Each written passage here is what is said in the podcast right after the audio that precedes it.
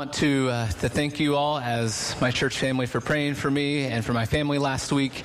Um, I was as sick as I've ever been. And uh, so thank you so much for your prayers for me and encouraging me. And those notes of reminding me, um, would I remind you when you're not well or in the hospital that God has something that He wants to do in you during this time? And so thank you for reminding me of that over this, this past week. Um, and it's certainly great to have another pastor on staff who has 40 years of preaching experience that I can call up on Saturday at 5 and say, I don't think I'm going to make it.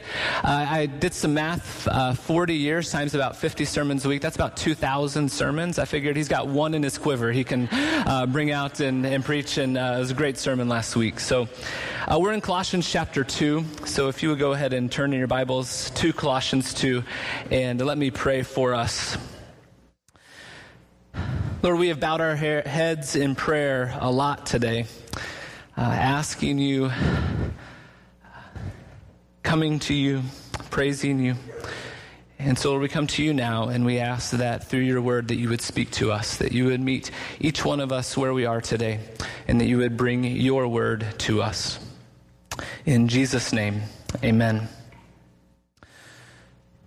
So in Colossians chapter 1, verse 24, Paul begins speaking about his work and his labor for the church and how he is uh, suffering for the church and uh, how he is just tirelessly carrying out this mission to, to build a strong and unified church there in Colossae and throughout the uh, cities in the Roman Empire. And we see throughout Paul's ministry that he is tireless, almost obsessed with this vision that God has given him to plant and establish communities of believers throughout the Roman Empire with these strong people, uh, strong communities gathered together in proclaiming the gospel and living out the gospel.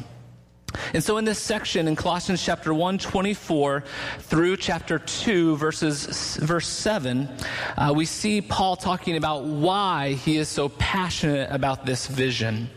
And a couple weeks ago, we talked about how uh, Paul uh, the vision that Paul had for the church is that those local communities of believers, as they gathered together in their diversity, Jew and Gentile, men and women gathered together in the name of Christ, that the mystery of the gospel was being revealed in them. That this is the mystery, Christ in you, Paul says. This reconciling work of the gospel is being demonstrated through the church. And so Paul's uh, passion to see the church strong and unified together, his vision for that in Colossians chapter 1 is outward. He wants the church to be a demonstration to the world about what the gospel is all about. When chapter 2, he changes his emphasis chapter 2, verses 1 through 3, he says this I want you to know how much I am struggling for you and for those at Laodicea and for all who have not met me personally. My purpose is that they may be encouraged in heart and united in love, so that they may have the full riches of complete understanding in order that they may know the mystery of God, namely Christ, in whom are hidden all the treasures of wisdom and knowledge. A healthy and unified church is necessary for the outward demonstration of the gospel to the world. But here in verses 1 through 3, Paul turns inward. A healthy and unified church is necessary for the health and growth of individual believers in Christ. According to these verses, our unity as a church leads each one of us into a deeper knowledge of who Christ is. We need one another to grow in Christ. As believers, we need the church, and Paul knows this in his life. In his own experience, he knows how important the church is to his ministry. He knows how important their prayers are for him. He asks them to encourage him and to remember him when he is in chains. I think, think sometimes we get this idea of Paul being this lone ranger, okay? He just seems like this bigger than life individual who just goes out there and like conquers the world on his own. But that is not, that's not what we get in his letters. In his letters, we hear a man who knows that he is dependent, desperately dependent on his brothers and sisters in Christ. Listen to these words from 1 Thessalonians chapter 2, verse 17. He says, Brothers, when we were torn away from you for a short time, in person, although not in thought. Out of intense longing, we made every effort to see you, for we wanted to come to you. Certainly I, Paul, did again and again, but Satan stopped us. For what is our hope and our joy or the crown in which we will glory in the presence of our Lord Jesus Christ when he comes? Is it not you? Indeed, you are our glory and our joy.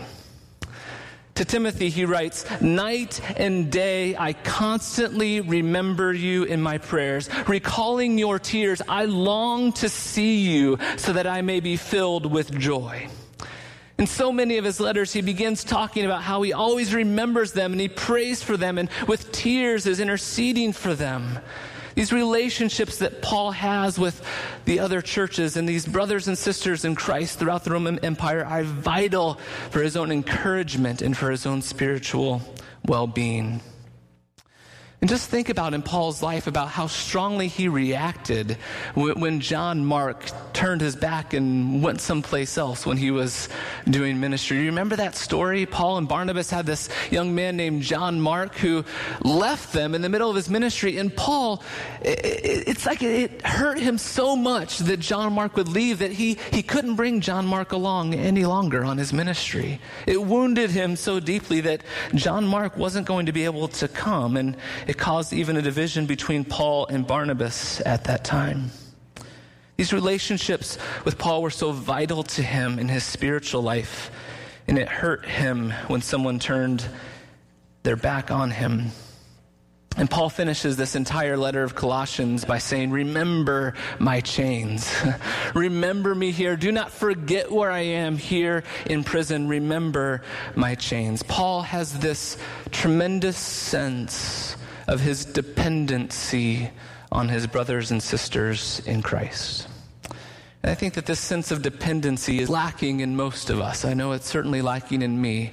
Uh, we, we as Americans value independence, right?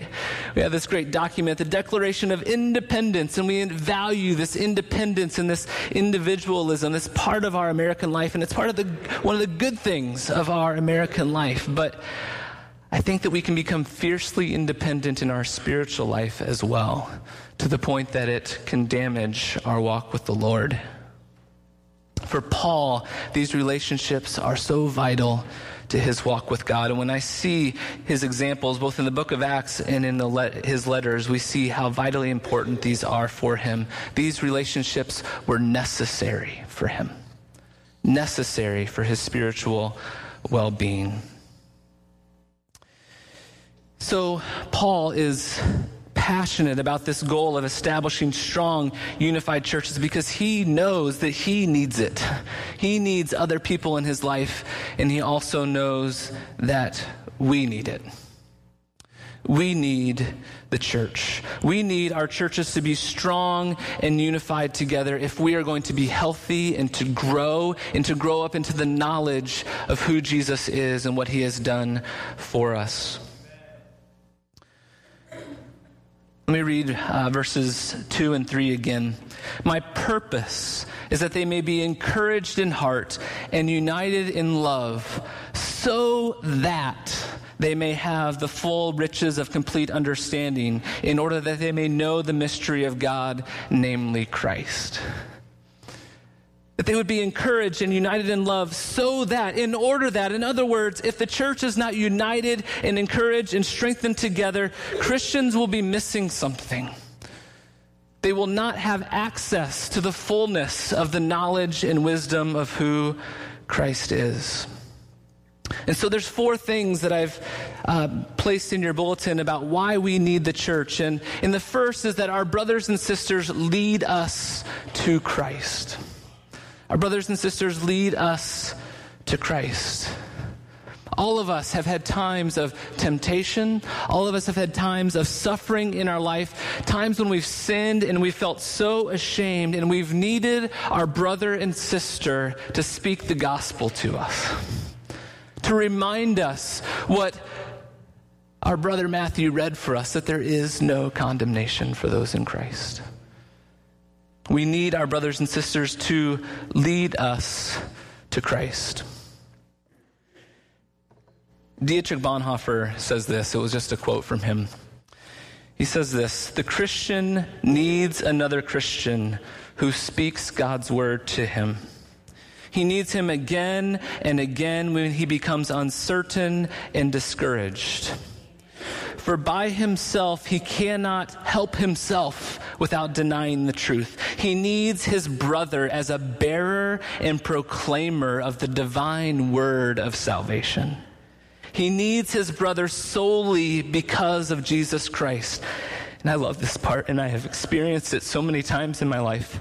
The Christ in his own heart is weaker than the Christ in the word of his brother. His own heart is uncertain, but his brother's is sure. Tim and Jody, uh, would you come on up for a second? Tim and Jody Jones. Our church uh, prayed for Tim and Jody and for their daughter Sandy. Uh, it was about a year and a half ago, wasn't it, when Sandy was in the hospital? And I've asked Tim and Jody to come up and to share for just a few minutes uh, the way that their discipleship group, uh, their family group, those that they, they, they call their closest brothers and sisters here at Broadway, the way that that group came around you during that time when Sandy was in the hospital. This is a long, sad story, so I'm going to try to be really brief, okay? Uh, Christmas Eve, 2013, our daughter was um, diagnosed. diagnosed was diagnosed with leukemia. Um, this was terrible news, of course, but we uh, spent the next seven months uh, supporting her in uh, chemotherapy, and uh, that fall she was pronounced in remission, was allowed to return to school. Unfortunately, in the following January, uh, cancer came back with a vengeance, um, a much more aggressive, much more dangerous form. Chemotherapy wasn't going to be enough this time. We had to have a transplant, or she wasn't going to make it. Um, so we went through three or four months of chemo, and unfortunately, during that time, she got sick. She got a respiratory infection. Because she was um, immunocompromised, she couldn't fight it, got really, really sick. We ended up in the ICU um, and had to put our daughter on life support. And that was a really tough time. Um, eventually, she got better toward the end of the month. She, uh, we ended up going to Indianapolis and getting a transplant for her and uh, spent a few months with her down there uh, watching her heal and uh, get past rejection issues. And then she came back to Fort Wayne for a few months to uh, do a longer heal up, and now she is once again in remission. And next week we'll be allowed to go back to school. Praise God. So, amen. This is a.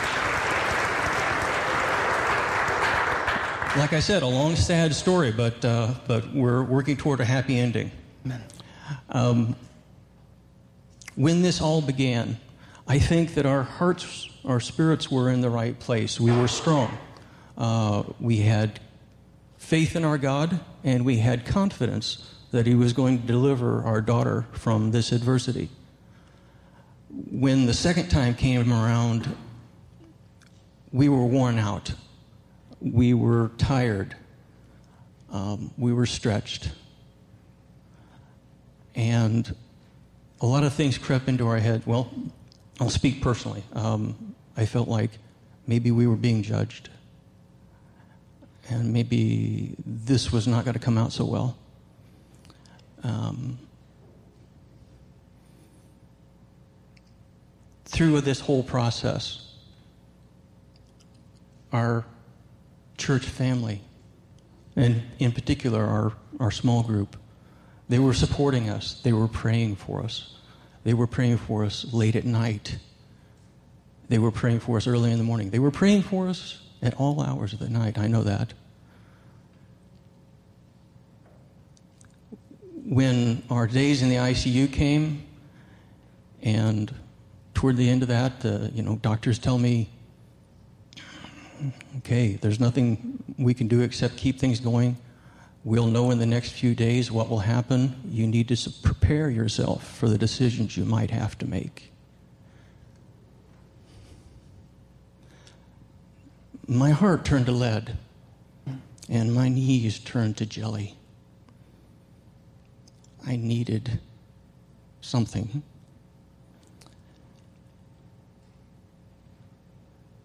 I asked the group for prayers. And it wasn't, well, okay, brother, I'll pray for you, you know, and like that. It was, oh, okay, let's get eight or nine prayer warriors together right here, right now, in this room, lay their hands on us, and pray for us out loud in front of God and everybody. And it was awesome. and do this three or four times because I mean, we really needed it. We really needed those prayers. And later, when we made those, we, we in ICU, having to face tough, tough decisions. All, you know, staying up all night waiting for something horrible to happen. I had brothers and sisters at my side, sometimes holding me up literally. And when Jody and I said, we would love to be with you guys after all that, but we can't pull ourselves away from the hospital. We just can't. We can't leave her. They said, No problem. We'll bring the group to you. they all came, and we had we shared a meal together downstairs. They they paid for our meals because they knew we were broke at this point. Very humbling. But I mean, we had a we had a great fellowship. We had great time of encouragement. It was, it was awesome. And I said all that to say this when we were weak, they were our strength. Amen. Amen.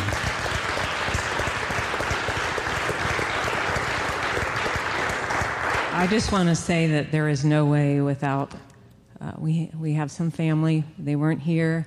We have friends in our, our past church family but if it wasn't for them doing what called, God called them to do, and it wasn't out of just, I got to do this, they loved us, they took care of us. Um, they were there always asking, What can we do? What can we do? Not only strengthened, it just strengthened our soul, um, our faith, um, and I know that's what God wants us to be for everybody. And uh, they held us up, and we just want to say thank you again they know, but we have become a family. Not only did it challenge our hearts, it challenged their hearts. It took all of us to a whole new level of our relationship with God, and that's exactly what Paul wants his church to be, all churches to be. Amen. Thank you, guys.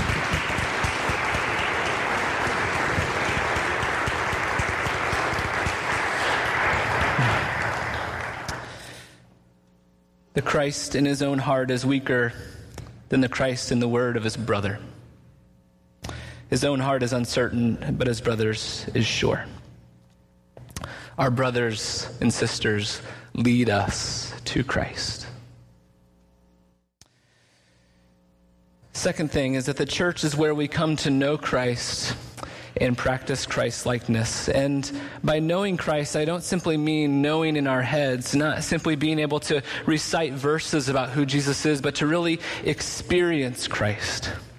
There is no condemnation for those who are in Jesus. It's in the church where we experience that reality. When we come and confess our sin to a brother or sister in Christ, and they say to us, Brother, you are loved and you are forgiven that's when we experience the reality of there is no condemnation in Jesus Christ. I want you to think for a moment about life in the church and how much different it ought to be than life in the world.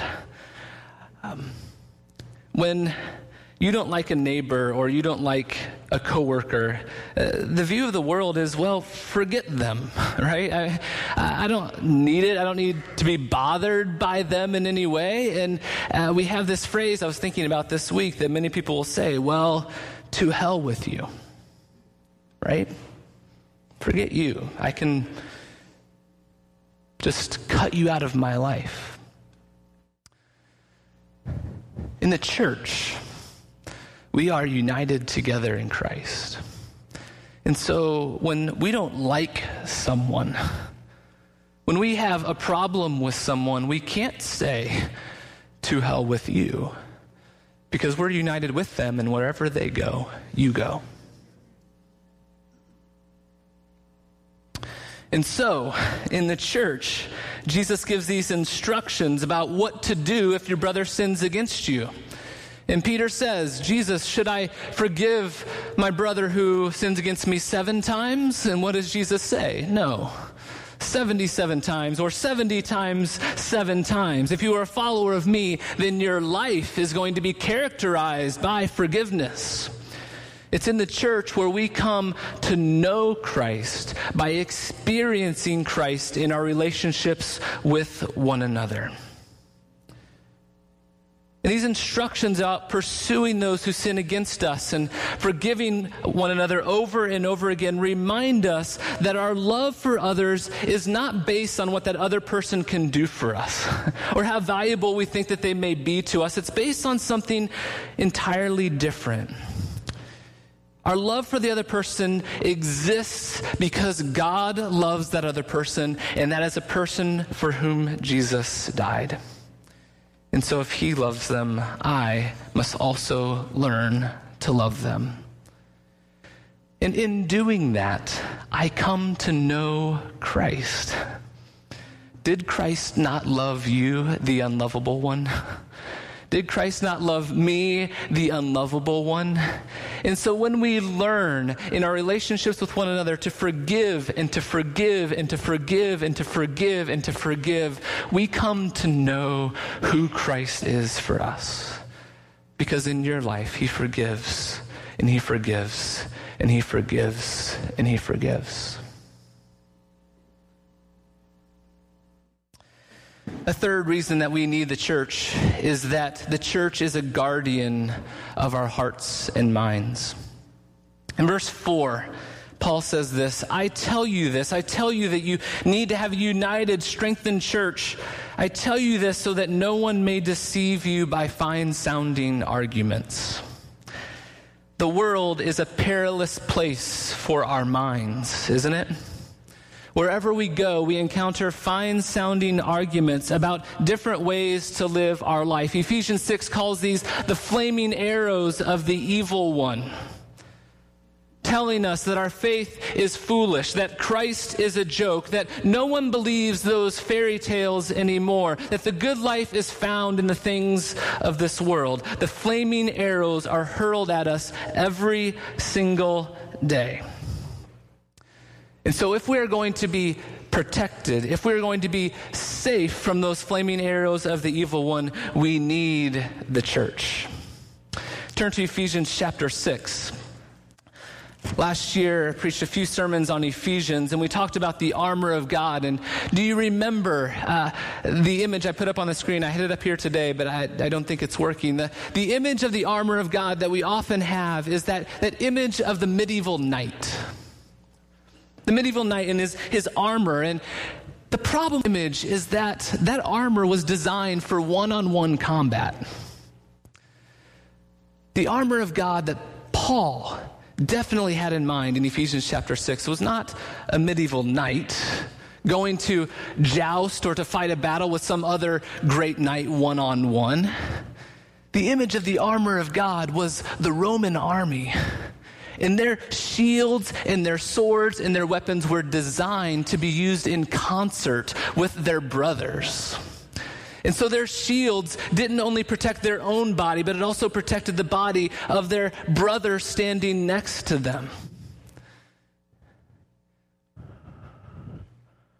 We need the church because it's a place of safety. And in times in my life, I've watched this happen over and over again where I know a strong believer. I saw this in high school, I saw it in college, I saw it in seminary, I see it today, where they say for whatever reason they begin to separate themselves from the life of the church. Maybe they, they remove themselves from their regular discipleship group or their Bible study, and then they slowly become a little bit less participatory on Sunday mornings. Maybe they uh, have a job on Sunday that gives them a better opportunity or whatever it may be. And just over time, I watch them slowly drift away away and further and further and further away. I've seen it happen dozens and dozens of times. We cannot live a life of faith by ourselves. We need others, and it's within this community of others where we confess Christ that we are safe. And when we step outside of the church and try to live our Christian life by ourselves, we are left exposed by the enemy. Exposed, I'm sorry, exposed to the enemy. Because it's in the church where that armor of God is most useful. It's the armor of God that's able to protect us from the flaming arrows of the evil one as we are lined up together fighting the battle. The last thing that I want to say here about why we need the church is that it reminds us that we are part of something bigger than ourselves. We're part of something bigger than ourselves. He says this in Colossians 2 For though I am absent from you in body, I am present with you in the spirit. And I delight to see how orderly you are and how firm your faith in Christ is. Though I am absent from you in body, I am present with you in the Spirit. When we are a part of the body of Christ, we join together with a body that extends across space and across time. Paul tells us in Colossians that we are joined together to something bigger than ourselves. Even though he is not with them in his body, he is with them in his spirit because they are joined together as members of the body of Christ. And we were, when we are a part of the church, the stories of our brothers and sisters in Christ from times past and the stories of our brothers and sisters in Christ that are suffering throughout the world now, that becomes a part of our story. And when they suffer, we suffer with them. When they are victorious, we are victorious with them. And in your own life, as you go through temptations and as you go through struggles, as you go through your own sufferings, remember that you are not alone. That you are part of something bigger than yourself, that no temptation comes to you that has not been experienced by others. And there are others who have been victorious over that, and you can join with them in that battle and experience that victory as well. And presently in the church in America, we have our, our blinders on. It's very easy for me to fret about our present political realities and to wonder if the church in America has a future. Friends, we are a part of the body of Christ that has extended across space and across time, that has thrived in political circumstances far worse than ours. Far worse than ours. This is the body that we are a part of. Do you remember Hebrews chapter 11? Turn with me there, and we're going to finish here today. Hebrews chapter 11. The writer of Hebrews gives this list of heroes of the faith. He goes on about Abraham and Isaac and Jacob and Joseph and Moses and then he comes to verse 32 and it's, it's as if he just can't contain himself any longer. Verse 32 What more shall I say? I do not have time to tell about Gideon and Barak and Samson and Jephthah and David and Samuel and the prophets who, through faith, conquered kingdoms, administered justice, and gained what was promised. Who shut the mouths of lions, quenched the fury of the flames, and escaped the edge of the sword whose weakness was turned to strength and who became powerful in battle and routed foreign armies. Women received back their dead, raised to life again. Others were tortured and refused to be released so that they might gain a better resurrection.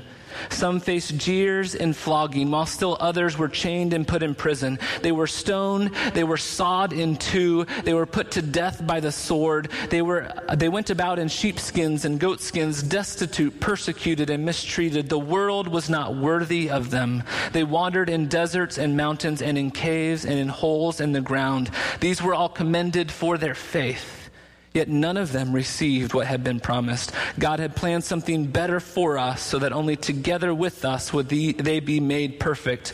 For chapter 12, therefore, since we are surrounded by this great cloud of witnesses, let us throw off everything that hinders and the sin that so easily entangles, and let us run with perseverance the race marked out for us. Let us fix our eyes on Jesus, the author and perfecter of our faith, who for the joy before him endured the cross, scorning its shame, and sat down at the right hand of the throne of God.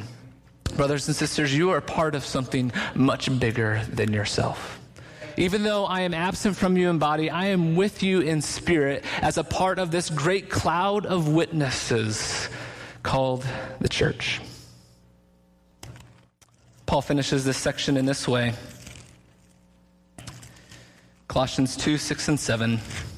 So then, just as you received Christ Jesus as Lord, continue to live in him, rooted and built up in him, strengthened in the faith as you were taught, and overflowing with thanksgiving thankfulness. Continue to live in Him, rooted and built up in Him, strengthened in the faith.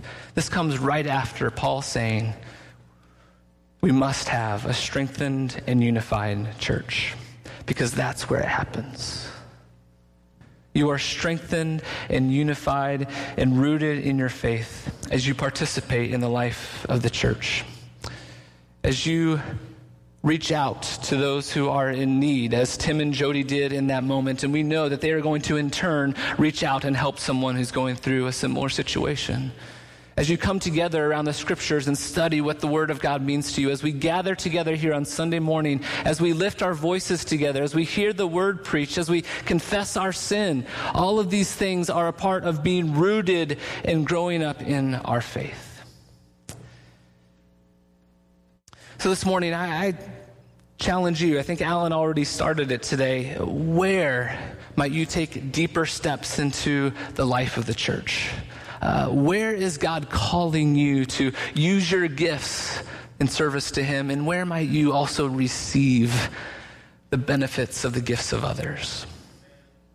Let's pray. Lord, we thank you that you have created this strange group of people called the church.